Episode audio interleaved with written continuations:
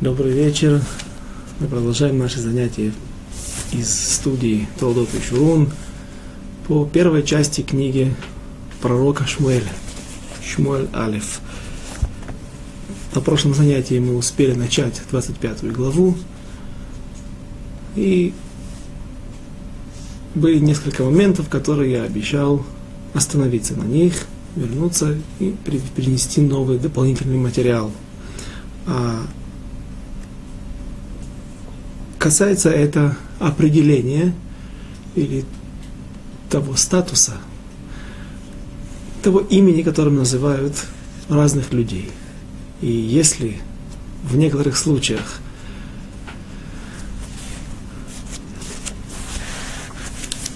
человека называют двумя терминами, или двумя, не терминами, двумя определениями Йофат Тоар, Товат Маре, если это женщина – то, как правило, это указывает на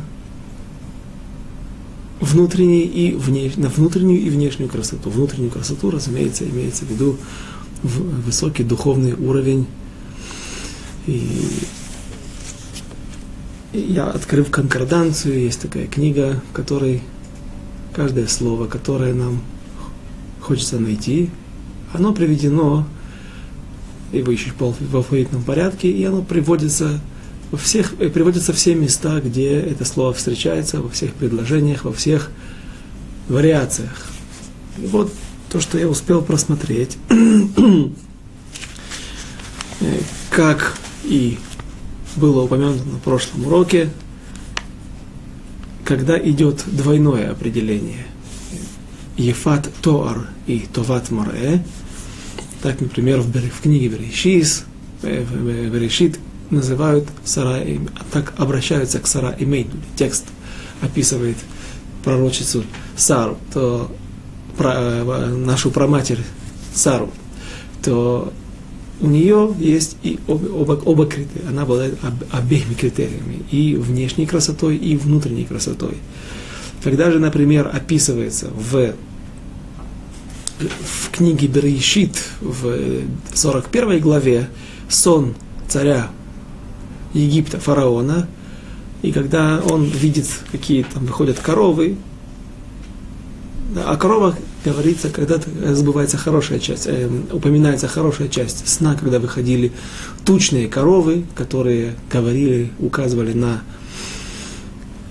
7 лет благоденствия, 7 лет хороших урожаев, то коровы этих описывают только одним словом, одной частью. Ефат Тоар, хорошая внешность. Потому что коровы не могут обладать внутренним духовным миром, они, может быть, могут отличаться по буйному нраву или спокойному нраву, но это никаким образом не имеет отношения к э, духовному уровню. И в книге Дворим есть Эшет Ефат Тоар, только один раз встречается, например, в книге э, в, в Мегилат Эстер. В Мегилат Эстер – царица Эстер, пророчица Эстер, ее также называют, как и праматерь Сара, Ефат Тоарве Туват Маре. Она хорошей внешностью и хороший внешний вид. Как бы одно и то же на первое повторение, но Товат Маре обычно указывает на внутренний духовный мир. Когда же в книге Шмульбет во второй части книги пророка Шмуэля описывается дочь царя Давида от Мааха, от жены, которую звали Мааха, э, то женщина эта была взята в плен царем Давидом, и Гишурского царя, дочь Гишурского царя, и она была взята в дом по стиху, на основании стиха, на основании закона, который я упомянул и не стал его разъяснять. В книге Дворим, в 21 главе 11 стих написано, когда ты выйдешь на войну и победишь врага, его сопротивление будет сломлено. И вот во время боя разгоряченный еврей поднимается на крепостную стену, захватывает этап, еще, еще, еще какие-то территории, вот он врывается в какой-то дом, и теперь он оказывается, если он победил всех врагов, поразил всех врагов, вдруг может оказаться на один на один с какой-то красивой женщиной. И Тора нам разрешает взять эту женщину в жены во избежание более плачевных последствий, чтобы человек этот, который разъярен боем, он не в состоянии остановить себя, и он может прийти на эту женщину в запрете. Говорит Тора, если уж человек этот находится на таком низком уровне, что он не может, пусть у него есть сейчас оправдание, что он не может удержать себя, сделай это. Тора дает нам возможность не нарушить запрет, а сделать это в законных рамках, в рамках закона. И тогда эту женщину нужно взять домой. Все, что написано там, это можно прочитать. Какая, какой процесс введения эту женщину, этой женщины в дом и как она становится женой этого еврея, этого солдата. Э, как известно, мудрецы отзываются не очень хорошо о подобной ситуации, потому что, как говорят наши мудрецы, кенегет есер, ара дибра Тора. Против дурного начала говорила Тора, как бы, раз уж ты попал в такую ситуацию, когда ты не можешь, ты находишься на таком уровне, и все условия способствуют тому, что ты мог, что ты можешь сейчас нарушить, ладно, возьми себе только в более красивой форме, более в той форме все равно, как я тебе скажу. Но все понимают, что изначально эта ситуация нежелательна. И написано в трактате Ктубот, если я не ошибаюсь, что у Давида были ребята в его армии, Баале Игров. Баале Игров – люди, обладающие большими кулаками. Их описывают, какие-то были кукиот. Куку – это не кукушка и не ее песнопение. А куку сегодня на иврите каждый, кто живет в Израиле, знает, что детям утром, дочкам особенно или мальчикам до трех лет нужно сделать куку, поэтому есть всегда проблема найти резиночки для того, чтобы сделать им эти косички. Куку – это косичка.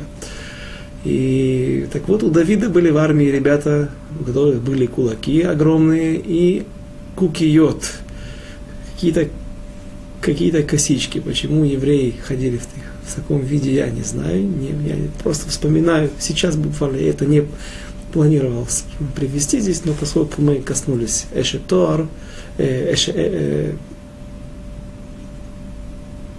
Иша Ефат Тор, женщину, которую хочется взять, на которую хочется прийти во время войны, так э, всплыла у меня в памяти эта гмара. Так вот эти ребята, они использовались для наведения страха, для устрашения врагов во время войны, войн царя Давида. Их пускали вперед в атаку, и они наводили своим видом, своими огромными кулаками и другим, наверное, очень статным видом, крепким телосложением, страх на врагов, но в, дальше они не шли в атаку, они выполняли какую-то первую, первичную роль, после этого шли в атаку другие достойные люди. А почему первые были не очень достойные, э, говорит Мара, объясняет Раши, что это все ребята были дети вот тех женщин, которые были взяты на войне. То есть э, ничего хорошего из этого не выходило. Это были люди, которые их даже не, не пускали в бой на войну, в настоящий бой, потому что у них не было захует, достойно, заслуг, заслуг их отцов, потому что отцы пошли за своим дурным началом, и, и наверное, эти женщины, которые полунасильным путем были введены в народ Израиль, они не могли родить достойных детей, которые могут стать потом людьми, на которых можно полагаться – но ну, кулаки у них были хорошие. Так вот, э, Кенегет Кенегет Ецер Дибара Тора. Против Ецер Ара говорила Тора. Так вот, у Давида была такая жена, красивейшая женщина, и от этой женщины были у него дети. Одна из них дочь Тамар, а другой сын Авшалом. Есть мнение, что а, Тамар не была дочерью царя Давида, она не была рождена этой женщиной и матерью, которая, которую он взял во время боя, во время войны, во время победы над царем северным, одним из северных соседей Израиля. А эта девушка была уже рождена этой женщиной, и после того, как она была введена дом, в дом царем Давидом, она родила ему Авшалома. Как бы там ни было, обе этих, оба этих, обе, о, и дочь, и сын были невероятно красивые, и о них говорится только Ефат Тор. У них были красивейшие волосы и очень длинные волосы. Есть там спор даже, как часто Авшалом состригал свои волосы, и приводится вес, какое количество волос вырастало у него за определенный период, в зависимости от спора мудрецов, раз в месяц, раз в полгода. И, в общем-то, эта красота и свела с праведного пути, с верного пути Авшалома, и он закончил жизнь плохо. Его убили. Убили во время боя, во время бунта, который он поднял против своего отца Давида. И вновь об этих сыновьях и дочери, и сыне, приемной дочери и сыне царя Давида сказано, что они были только Ефат Тора. Не было у них Товат Марэ, внутренней красоты, то есть внутреннего высокого духовного мира, и поэтому не мудрено, что Авшалом поднял бунт против своего отца, и все то, что он натворил, мы без Раташе, возможно, продолжим наши уроки после окончания Шмуля, когда дойдем до... перейдем в середину книги Шмуль Бет. Это то, что я обещал в конце прошлого нашего занятия, привести все места или некоторые места, в которых мы видим подтверждение тех слов, тех мудрецов, наших комментаторов, которые говорят о разделении, определении, которые даются людям в пророках, в, во всем Танахе. Тора, пророки и Писание. Я думаю, насколько я помню, мы не очень далеко продвинулись, поэтому, я думаю, можно было бы правильно начать вновь 25 главу с самого начала. ויומת שאול, שמואל, ויקבצו כל ישראל ויספדו לו, ויגברו בביתו ברמה, ויקום דוד וירד אל מדבר פרן. И умер Шмуэль, и собрались все израильтяне, и оплакивали его, и похоронили его в доме его в Раме. Говорят, что Давид, царь Давид, в потенциале, был на этих похоронах, на похоронах Шмуэля, которым он был обязан. И обязан он был не только тем, что пророк Шмуэль помазал его на престол, а любой великий мудрец Торы, глава поколения, весь народ обязан ему тем, что он учил его Торе, указывал правильные пути. И Давид, рискуя своей жизнью, попадает на эти похороны, наверняка он там был инкогнито, и после этого, вдруг во втором стихе мы видим, что он уходит в пустыню Паран.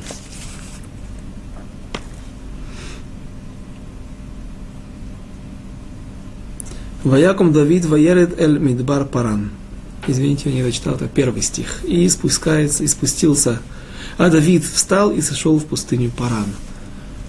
Пустыня Паран по, по просту это место, которое находится в Синайской пустыне, то есть вне границ Святой Земли. Почему Давид уходит туда? Возможно, можно привести такое объяснение. Мы упоминали о том, как в предыдущих главах говорится странный стих, в котором написано так. А царь Шауль сидел у себя в Гиве, в Гиват Шауль, под Эшель, под тем большим деревом, и задают сразу же наши мудрецы вопрос в Вавилонском Талмуде, какое имеет отношение Шауль его место, его город, его аудиенция, его резиденция, извините, Гева Чауль, и какое место, и какое отношение сюда имеет это дерево Эшель. И говорят наши мудрецы, что Эшель это не что иное, как пророк Шмуэль, который, как и сам Эшель, как это огромное дерево, разбрасывает свои листья, свои ветви далеко, и в его, под его сенью, под его, в его тени могут скрываться люди. Так вот, как пророк Шмуэль, который подобляется этому дереву, молился за царя Шауля, и поэтому царь Шауль сидит как бы под этим деревом, под его сенью, то есть благодаря его молитве. Пророк Шмуэль не оставляет царя Шауля одного, он продолжает молиться за его судьбу, за его участь. И теперь, когда пророк Шмуэль умирает, и царь Давид, Давид знает, что теперь некому молиться за царя Шауля. Он понимает, что, возможно, те два с половиной года, которые царь Шауль успел править народом Израиля, успел продержаться на троне, эти два с половиной года были благодаря ему, благодаря пророку Шмуэлю, его молитвам.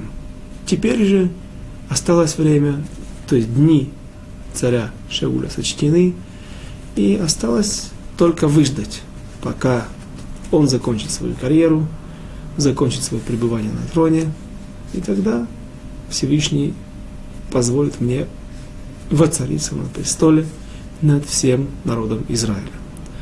Возможно, Давид уходит так далеко для того, чтобы наверняка переждать бурю, переждать все невзгоды и после этого вернуться в землю, в, которой, в землю Израиля, в которой уже не будет царя Шауля.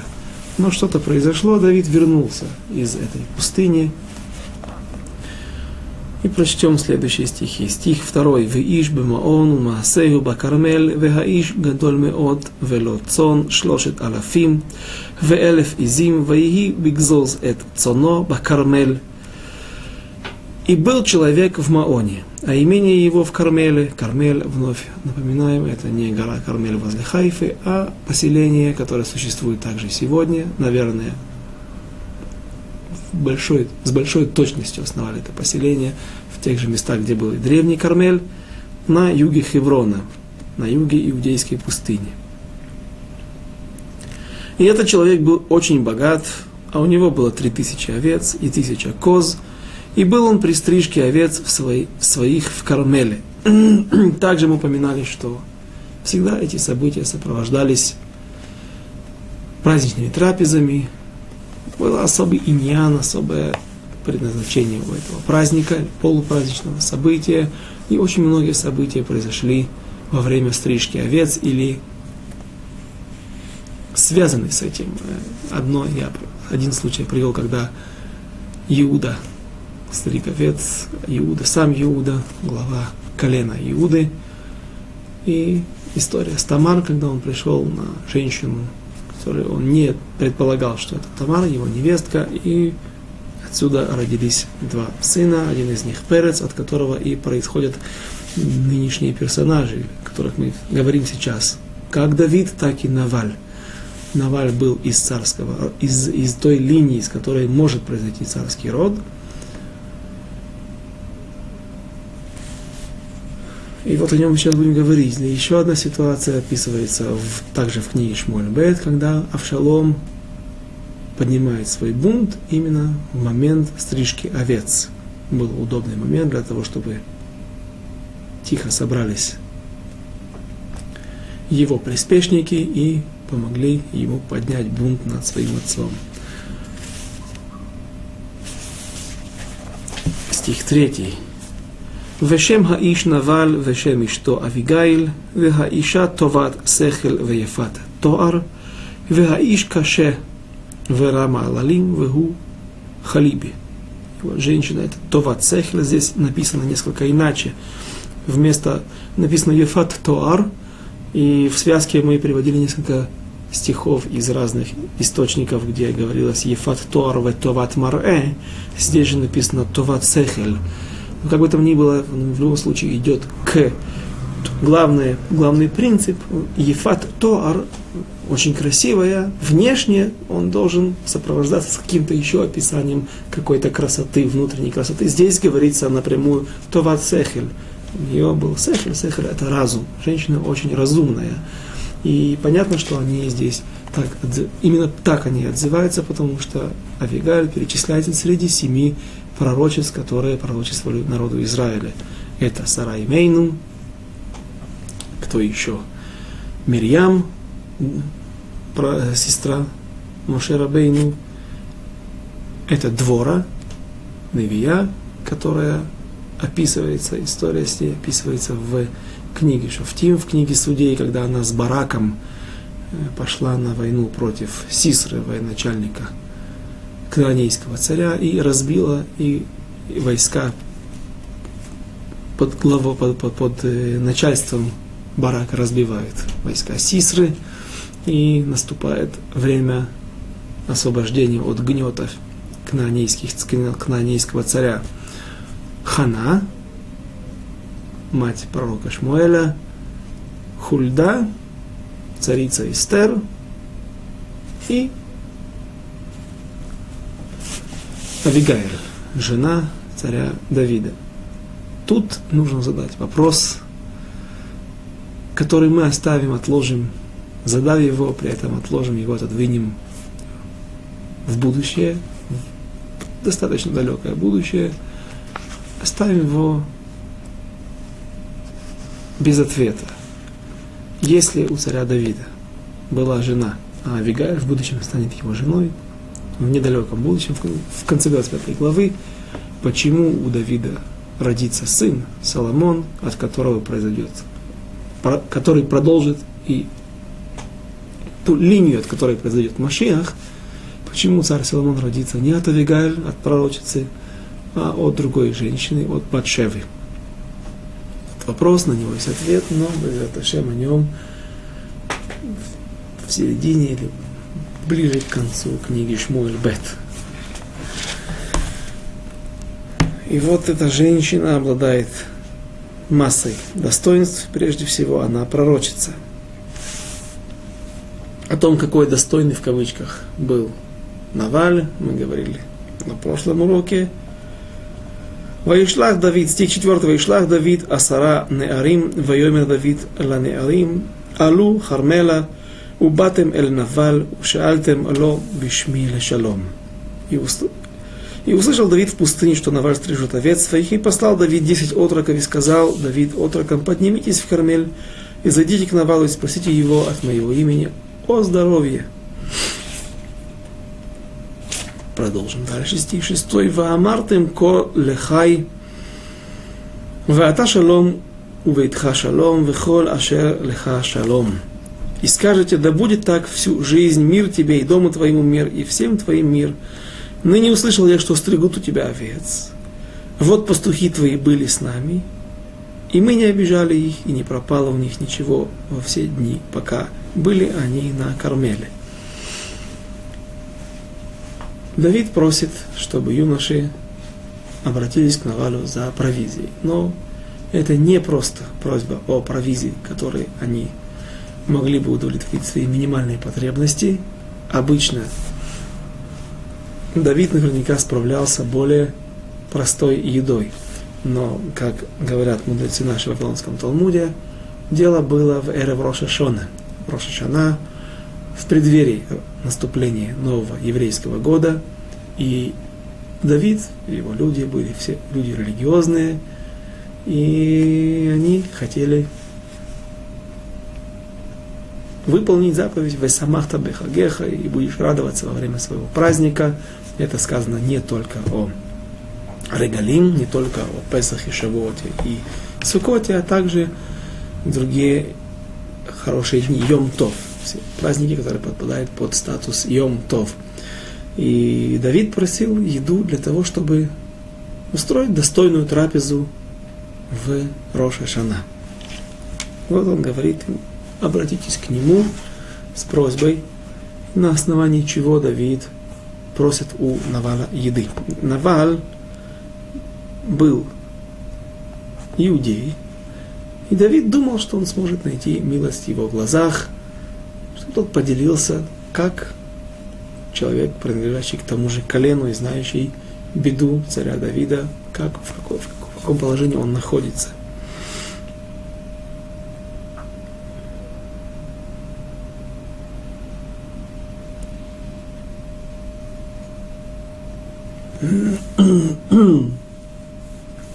стих 8. שאל את נעריך ויגידו לך וימצאו הנערים חן בעיניך כי על יום טוב באנו תנה לנו, תנה נא את אשר תמצא ידך לעבדיך ולבנך לדוד.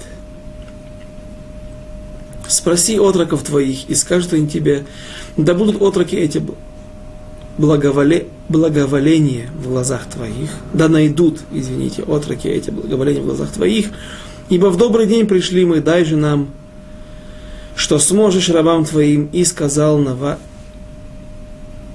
сыну твоему Давиду. И пошли отроки Давида и сказали Навалу все эти слова от имени Давида и умолкли. Юноши приходят к Навалу, они делали постоянный подъем, вся эта длинная дорога как известно, Хеврон находится на горе. Вокруг Хеврона есть горы, которые даже выше, чем горы в Иерусалиме, свыше тысячи метров.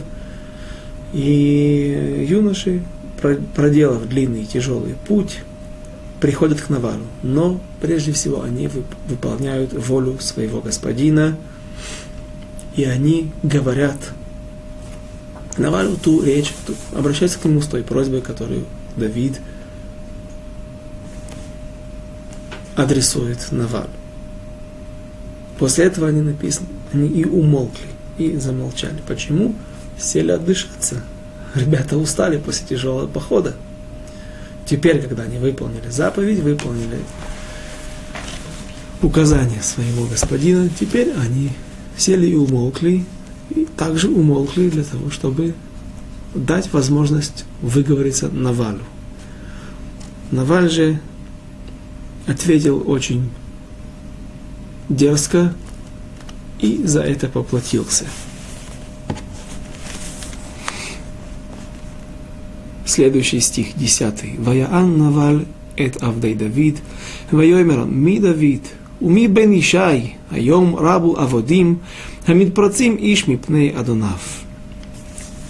И в ответ сказал Наваль, рабам Давида. Кто такой Давид и кто Бен Ишайс, кто такой сын, сын Ишая. Мы уже разбирали не, не один раз, что когда обращаются по отчеству, Прохорович, например, то это, как правило, отношение не очень достойное к человеку. И вот Наваль сразу же называет Давида, кто такой Давид, кто такой сын Ишая. Ныне много стало рабов, убегающих, которые бунтуют, я бы перевел, точнее, амородим и пнеядонав, которые убегают или бунтуют против своих господ.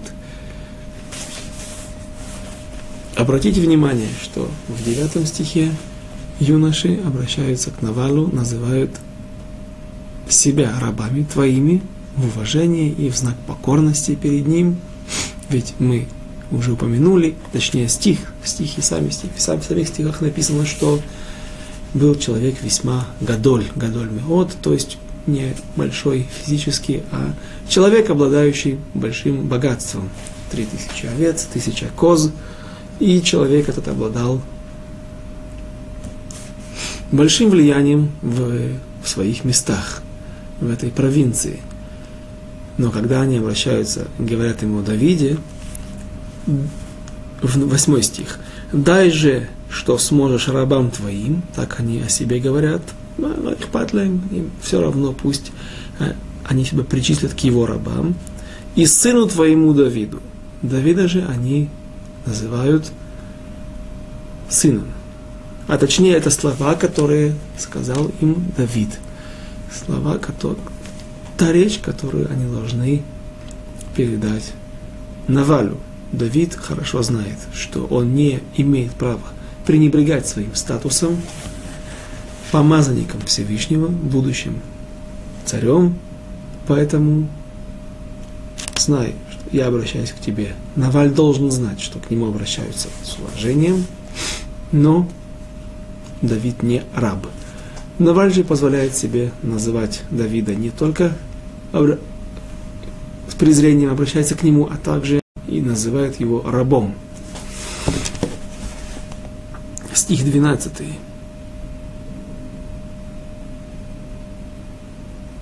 Нет, 11, извините. ולקחתי את לחמי ואת מימי ואת טבחתי, אשר טבחתי לגזוזי, לגויזזי, ונתתי לאנשים אשר לא ידעתי מי אי מזה המה. Неужели возьму я хлеб мой и воду мою и скот мой, который я зарезал для тех, кто стрижет у меня овец, и отдам людям, о которых не знаю, откуда они, Наваль врет. Наваль прекрасно знает, кто эти люди. Они помогали его пастухам. В будущем мы увидим, как, когда юноша, один из отроков Наваля, обратится к Авигаю и скажет, спасай свою жизнь, жизнь всего дома, людей, которые находятся в нашем доме, потому что наш господин очень плохой, и он обратился к Давиду с презрением, и Давид ведет сюда с группой воинов для того, чтобы отомстить за пренебрежительное уважение, за пренебрежительное отношение. И юноша этот рассказывает Авигаэль о том, что юноши Давида, отроки Давида, всегда помогали и были нам стеною. Помогали в пустыне, где есть бандиты, есть банды, нередкое явление, и можно напасть на стадо, которое охраняется несколькими пастухами, и отобрать или все стадо, или часть, нанести большой ущерб. И вот, когда они находились возле стана Давида и его людей, они всегда помогали им и прикрывали их своей большой военной силой.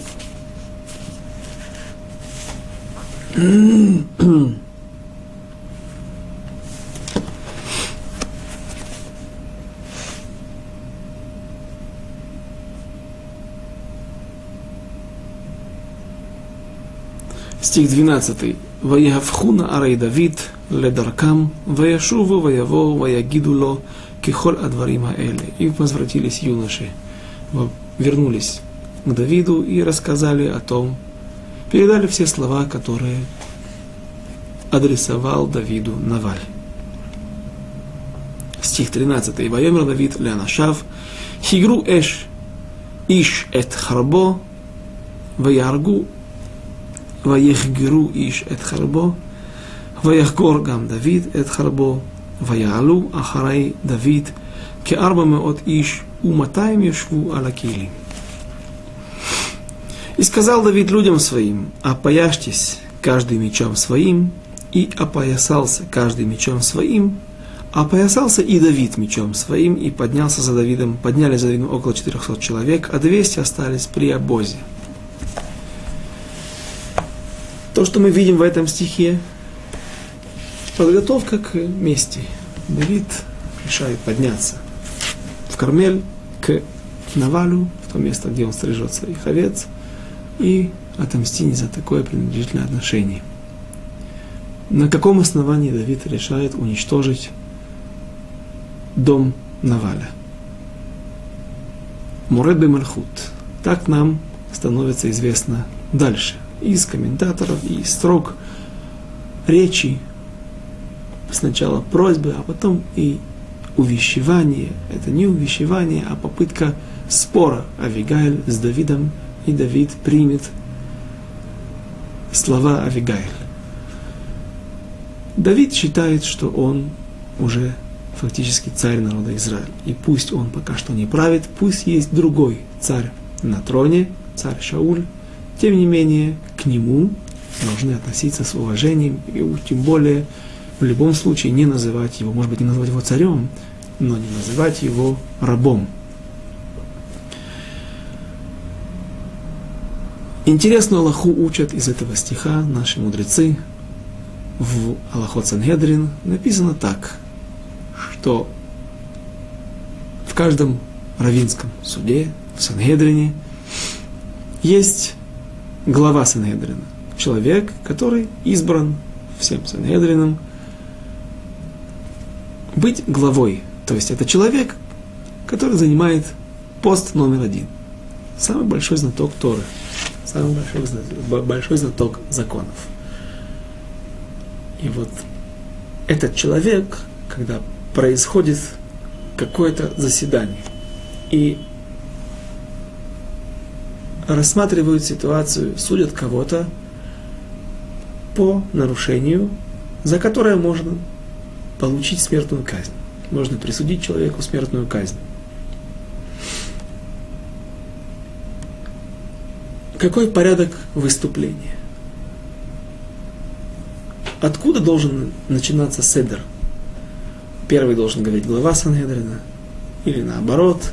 Аллаха говорит, начинает от самых слабых, из 70 самых великих мудрецов народа Израиля, начинает с самых молодых, самых менее знающих, и заканчивает свое выступление глава Санедрина. Почему?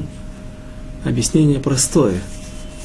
Если выступит сначала первый человек, человек номер один в Санедрине, все знают, что он самый мудрый, и это может произвести впечатление на других менее сильных судей, и они под этим впечатлением не смогут быть объективными, а подпав под его влияние, выведут такой же псак, выведут такое же постановление. Поэтому дают высказаться каждому в том порядке, когда предыдущий не может повлиять на следующего, говорящего свое мнение, высказывающего своего, свое мнение. И вот, как это учит отсюда? Написано, сказал Давид, повесьте свои мечи на свои чресла, на свои бедра, на пояс каждый возьмет меч. То есть оружие олицетворяет умение воевать, и умение воевать не только мечом, а также воевать в законах Торы. Приводить разные мнения, видеть все перипетии в спорах мудрецов и умение привести, прийти к правильному выводу, вывести из всех этих многочисленных споров именно то самое верное мнение. И иными словами, Давид вызвал всех мудрецов, которых было немало в его стане, мы уже помним об этом, мы приводили мнения, которые говорят, что самые великие люди собрались при Давиде, те, которые видели в правлении Давида воплощение и реализацию пророчеств, которые были сказаны Яковом и пророчество царя Шауля, пророка Шмуэля, извините. И вот Давид говорит, повесьте каждый меч на свой, на, на, на, на, на ерех, на поясницу, на свои чресла, и после этого и сам он Видите, в этом стихе, который мы прочитали, несколько раз повторяется, и они взяли свои мечи, и повесили, и потом и Давид. На первый взгляд лишние слова. Это преднамеренно приведено в таком порядке, и так часто употребляются эти слова для того, чтобы убедиться, для того, чтобы мы могли увидеть, что какой порядок вынесения смертного приговора, какой порядок обсуждения законов в Сангедрине. Стих 14. Веле Авигайл эшет навал, хигит наар эхад מהנערים לאמור, הנה שלח דוד מלאכים מהמדבר לברך את אדוננו ויעט בהם. Авигаль же, жену Навала, известил один отрок из слуг, сказав, вот прислал Давид нарочных из пустыни приветствовать господина нашего, но он напал на них, как хищная птица.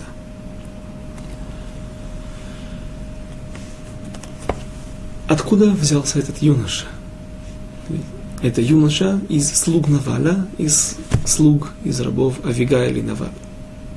Наверное, часть юнош, которые пользовались покровительством отряда Давида в пустыне, вещи, о которой мы рассказали уже сегодня, часть была там, они не знали о том, что была, было послание, э, была какая-то группа юнош, которые пошли с просьбой от Давида к Навалу. Но когда они вернулись, то эти юноши, которые находятся рядом с овцами Навала, с частью овец, которые пока что не стригут, они обращают внимание на движение в лагере, на подготовку к военным действиям, когда они видят, что отряд, состоящий из 600 человек, его покидает большая группа, две трети, 400 человек, опоясанные мечами. И, наверное, этот отрок поинтересовался у каких-то друзей, с которыми он из стана Давида, с которыми у них завязалась хорошая дружба. И те рассказали, что, чем занят Давид и какая цель их визита этого большого отряда в 400 человек к его хозяину Навалю. И, наверное, юноша побежал окольными путями, обходя этот отряд, а может быть он знал какие-то прямые тропки. Мы помним, подобная ситуация была в, книге Шмоль Алиф, в самом ее начале, когда прибежал Биньяминянин, а мы помним, что это в будущем человек, который стал царем народа Израиля, царь Шауль, он смог опередить филистимлян, которые стремились в столицу, духовную прежде всего столицу народа Израиля, где находился переносной ковчег. В храм, временный храм в Шило. И вот этот Биньяминянин, он смог опередить филистимлян. Почему? Говорит такое предположение Абарбанель, Мальбим, что враги движутся по центральным трассам, по центральным дорогам, потому что они не очень хороши, хорошо осведомлены о местной территории, о местных, местном рельефе.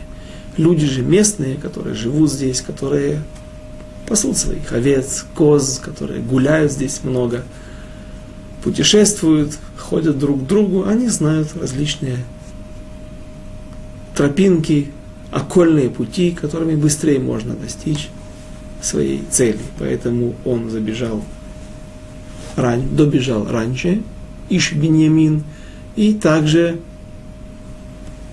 поэтому он зашел с тыльной стороны города, потому что он не двигался по центральной трассе, по центральной дороге. Также и здесь можно предположить, что этот юноша смог обогнуть отряд Давида, и он приходит к своей хозяйке Авигайль, и что же произойдет дальше, мы прочтем сейчас.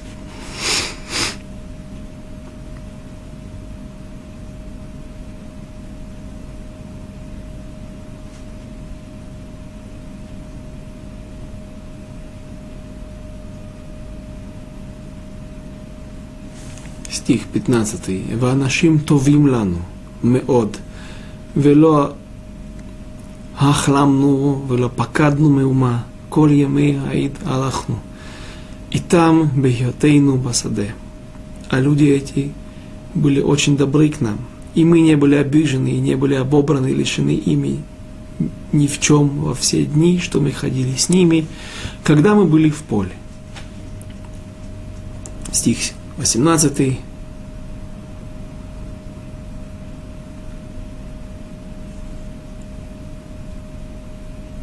16. Хома гаюлану. Гам лайла, гам йомам. Коль емы йотейну иману роим мацон. Стеной были. Крепостью, переводят здесь. Крепостной стеною. Хома. Крепостной стеной были они нам и ночью, и днем, во все дни пребывания нашего с ними, когда пасли мы мелкий скот. Стих 17. Веата דאי וראי. מה תעשי כי חלתה הרעה אל אדוננו, ועל כל ביתו, והוא בן בליעל, מדבר אליו. А теперь знай и подумай, что делать тебе. ибо неминуемо угрожает беда господину нашему и всему дому его, то есть тебе и нам, как его рабам и его помощникам. А он негодяй, нельзя говорить с ним. То есть юноша сам не стесняется сказать жене о том, кто такой ее муж. По-видимому, вещь была очень известная. И Блия Аль, вновь и вновь мы упоминаем это. Тор – это определение человека, Блия Аль. Только большие нечестивцы удостаиваются в кавычках такого Тора, такого, такой степени, определяя, а, который определяет их как Блия Аль Бли Оль из двух слово, которое состоит из двух частей, бли оль, без ярма. Человек, который, над которым, который не признает над собой ярма небес, не признает над собой Всевышнего. И вновь повторю, почему человек, этот юноша, как он дерзит и позволяет себе сказать так о муже. Авигаиль, ответ, причина понятна он знает, что юноша знает, что и Авигаль знает об этом, вещь известная всем.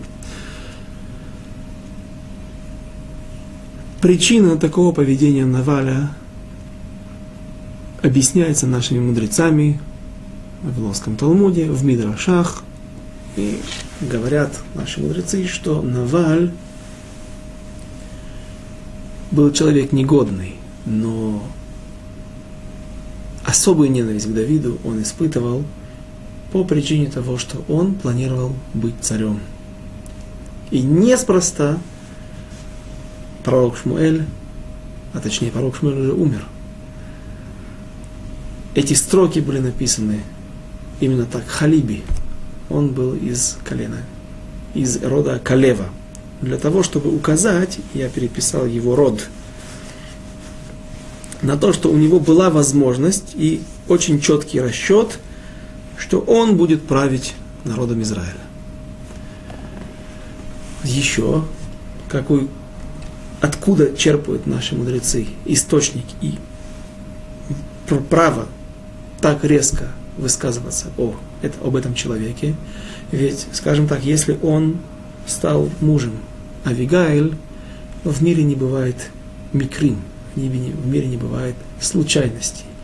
Есть какие-то закономерности, есть какие-то причины для того, чтобы так сложилось. И если он стал мужем такой великой женщины, одной из семи пророчеств, которые были на, всей, на протяжении всей истории народа Израиля, то, наверное, этот человек все же обладал какими-то достоинствами. И опять же, так почему же мудрецы так позволяют поносить этого человека – они трактуют начало нашей главы. И умер Шмуэль, и собрались все израильтяне, оплакивали его и похоронили его в доме в Раме.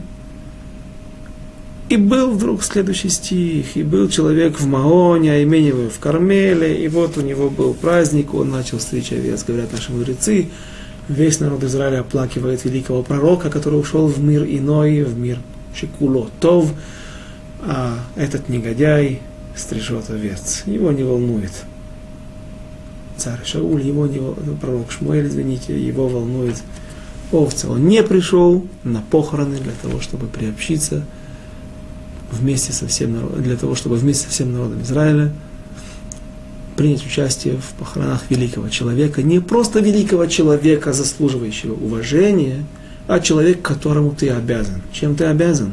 У тебя много коз, у тебя много овец, у тебя много имущества – а ты забыл, что 11 лет с того момента, как стал править пророк Шмуэль, народ Израиля не знал бед, не знал нападений врагов. Все мы обязаны пророку Шмуэлю, что благодаря своей святости он своим, своим, своего великого уровня он смог вымолить у Всевышнего пощады для народа Израиля, чтобы было облегчение, что евреи сбрасывают иго филистимлян и другие народы не приходят с войной против Израиля. Так вот, какую таблицу я здесь составил по поводу Халиби. У Бне Иуда, у Иуды было несколько сыновей, один из них Хецрон. Хецрон родил Ерахмееля, Рана и Клювай. Клювай это есть Калев. Ерахмеэль женился на женщине нееврейке, и тем самым он, э, я не разбирал историю, написано, что она была Батан Гдолим, женой, дочерью великих людей, великих царей, поэтому он хотел добавить себе знатность, возможно, или скорее всего она прошла Гиюр, но тем самым он так объяснять, но я не, вижу в этом проблемы, почему он тем самым, и, на первый взгляд, по мнению Калева, он испортит. А, ну понятно. На самом деле это не портит возможность Калеву, э, человеку, испортить свое будущее и будущее своих детей, чтобы они перестали быть царями, не, не смогли быть царями над народом Израиля. Мы видели, что Давид как раз происходил от Рут Моавия, от Георат, и тем не менее от него произойдет.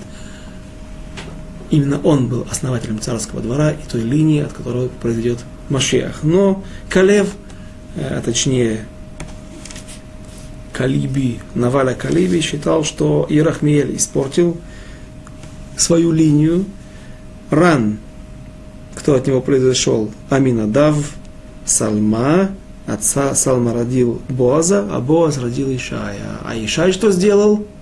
Женился на Рут Мавия. От него никого не осталось, а только Давид. Кто Давид? Пасуль, если Леклаль Израиль. Давид не может зайти в народ Израиля. Почему? Потому что он произошел от Моавитянки, если бы это была другая женщина из другого народа, прошедшая Гиюр, было бы все хорошо, все в порядке. Но дело в том, что пришел такой мудрец Торы, как Доега Адуми, и вдруг поднял бунт против Боаза и его точного уточнения истории, что Моавитянка войдет, а Моави не войдет, и Амони не войдет в народ Израиля. И стал утверждать, что нет, это Аллаха, она непонятная. Мы об этом говорили много. Поэтому следующая, третья линия, то есть Ерахмиель, сын Хицрона, Ран, сын Хицрона, они связали свою жизнь не совсем теми женщинами, на его взгляд, которыми нужно было связать. А вот Калев, Калиби родил Наваля, те же, кстати, буквы, как и Лаван, Наваль, Лаван.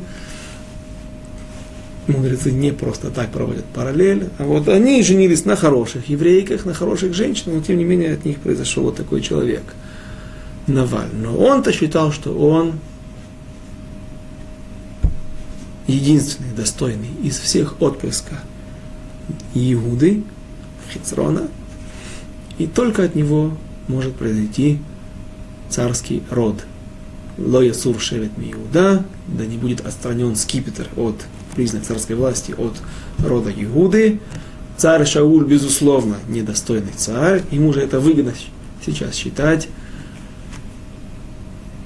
где Давид, и где тот царь Шау, тот Шмуэль, Эйфо Давид, Эйфо Шмуэль, где его, где его капли, те, которые он пролил на голову Давида. Умер пророк Шмуэль. Его пророчества не сбылись при его жизни. Давид, непонятно какой род, ну, со всех сторон он обставил себя отличными тируцим, отличными ответами. И остается только он единственный, кто достоин прийти и править народом Израиля. Плюс у него было, безусловно, влияние в этом месте и в колене Иуды. Он был богатый человек, но Всевышний распорядился иначе.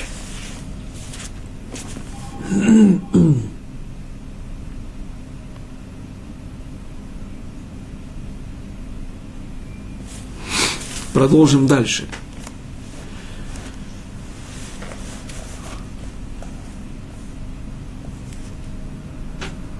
Стих 17 мы уже прочитали, стих 18. Ватемагер Авигаэль, Ватиках Матаим Лехем, Ушнаем Нивлей Яин, Вехамеш Цон, Асот Вехамеш Саим Кали, Асуйот Вехамеш Саим Кали, Умея Цимуки Уматаем Двилим, Ветасем Аль Хаморим. И поспешила взять Авигаэль 200 хлебов, Ну, нормально для как раз на 600 человек, которые есть в лагере Давида. Буханка на троих. Нормально для, для, для трапезы. Правильный расчет для праздничной трапезы. И два меха вина. Маловато.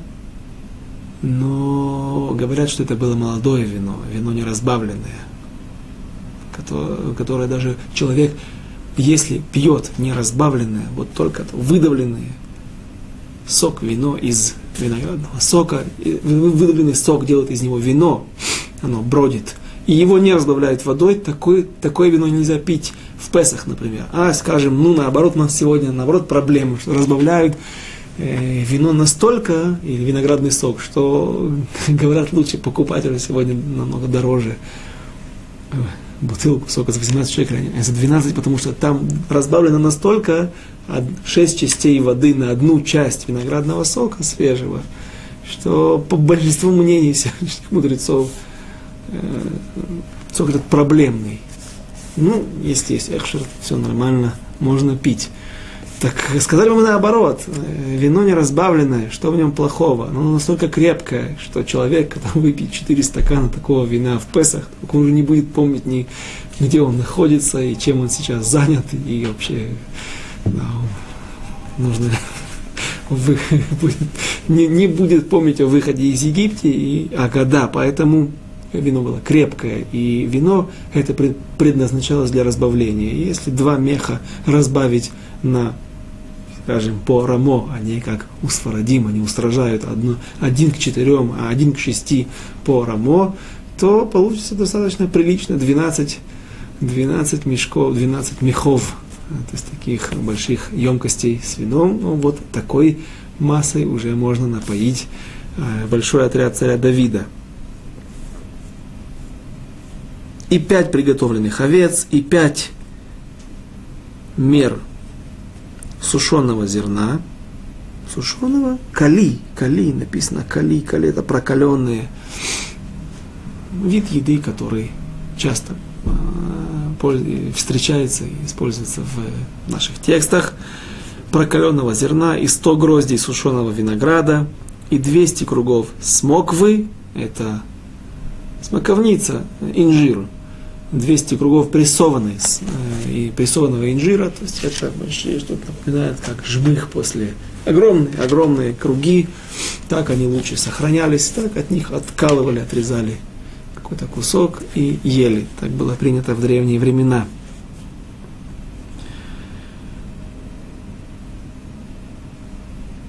И 200 кругов смоквы и навьючила на ослов – сказать просто тимуким. Тимуким это были виноградные грозди, но она э, в, в еврейском тексте написано 100, 100 изюмин.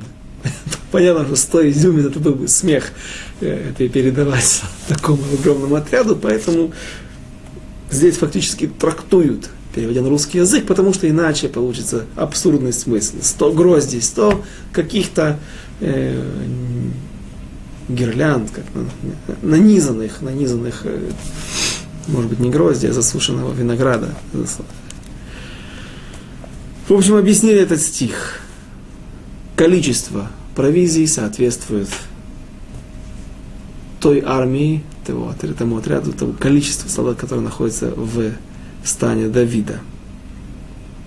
И сказала слугам своим, ступайте впереди меня, а я пойду за вами а мужу Навалу не сказала об этом. Вот здесь произойдет историческая встреча, полная спора по поводу Аллахот, и спор, в котором женщина вновь победит мужчину, мудрец Торы, один победит мудреца Торы второго. Подобное мы уже встречали в самом начале книги Шмуэля, где Хана увещевала или спорила с Эли Акоином, и были многие аллахот приняты на основании ее аллахот, ее умозаключений. И что же произойдет дальше, мы без Раташем рассмотрим на следующем уроке. До свидания, до следующих встреч через неделю. Следующих встреч через неделю.